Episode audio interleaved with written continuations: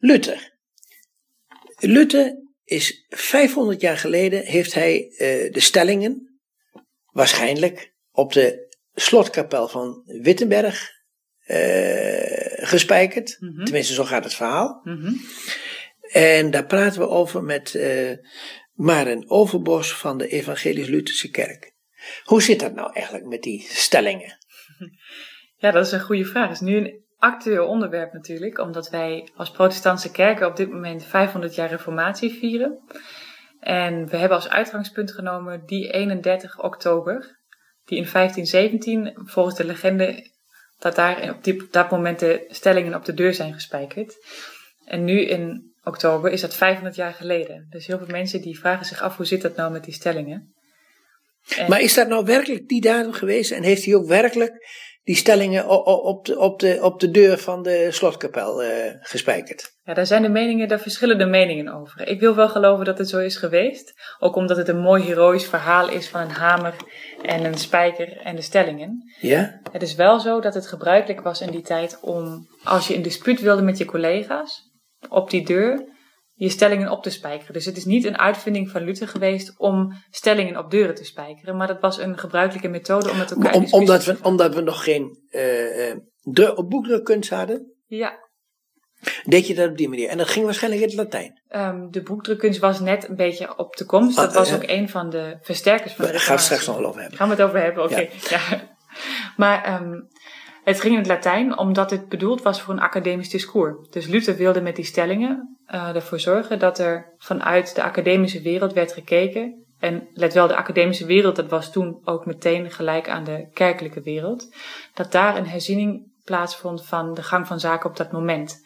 Dus de stellingen zijn gericht aan de misstanden in de kerk. En hij richtte zich eigenlijk naar, uh, tegen de naar de paus toe, hè?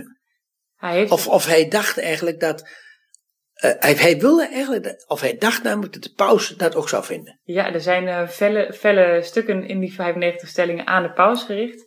En hij heeft hem in eerste instantie dus in zijn eigen invloedssfeer rondom Wittenberg willen verspreiden. En heeft het ook aan een aantal bisschoppen in de omgeving gezonden om dus een dispuut, om een gesprek op gang te brengen over wat hij vond de misstanden in de kerk van die tijd. En wat waren die misstanden? Die misstanden Um, heeft u misschien ooit gehoord van de um, aflaatpredikers? En de aflaatpredikers die trokken door het land en verkochten briefjes waarmee je je ziel en zaligheid kon redden uit het vagevuur. En um, nou, Luther keek daarna. En het was gewoon een middel om geld in, in kast te krijgen. Ja, dus aan de ene kant heel plat gezegd, nou, zo, zo probeerden ze geld in de kast te krijgen. Het heeft een heel theologisch verhaal erachter zitten waarmee je het nog een beetje goed kan praten. Maar het is een uit de hand gelopen systeem geweest dat mensen eigenlijk bang maakten en niet vrij.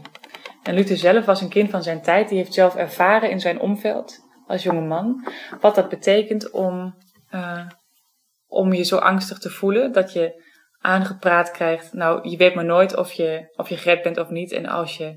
En bij de katholieken hadden we nog het vagevuur. Hè? Ja, Oftewel, die aflaten konden je helpen om wat minder lang in het vagevuur te zitten. Inderdaad, zo was het nou net. En, en uh, Luther vond dat eigenlijk geen, eh, geen goede zet van de kerk. Want hij zei, in de kerk gaat het niet daarom over het hiernamaals, maar het gaat ook over het hier en nu. Maar was dat nou in zijn algemeenheid zo? Want er werd meer, er werd meer gedaan, die aflaten verkopen. Ja. Of was dat nou specifiek om de Sint-Pieter? Hm, dat is de vraag. Ja, daar moet u wel een katholiek expert voor vragen. Ik weet wel dat er grote geldstromen naar de Sint-Pieter zijn gegaan. Maar kijk, dan zie je meteen, um, denk ik, het, de kritiek van Luther was over de wereldheid van de kerk. En hij vroeg zich af, waarom ben je nou eigenlijk kerk en waar gaat het nou eigenlijk om in de kerk? En ik kan zelf genieten van zo'n mooi gebouw als de Sint-Pieter. Het is natuurlijk fantastisch als je dat met z'n allen kan bewerkstelligen. Maar Luther zei, nou daar ben je niet ten diepste kerk om. Ten diepste ben je kerk om de verbinding tussen God en mensen teweeg te brengen. Daar kan nooit iemand tussenin komen staan. Maar heeft u überhaupt iets bereikt in de katholieke kerk? Hij heeft bereikt dat de katholieke kerk zich valikant gekanteld heeft tegen zijn, uh, tegen zijn aanvraag of zijn hervormingsbeweging. Want, en dat vond ik altijd al heel erg interessant als Luther-liefhebber, Luther heeft um, zich niet zelf buiten de katholieke kerk willen plaatsen. En over die reformatie, daar gaan we het straks even over hebben. Ja.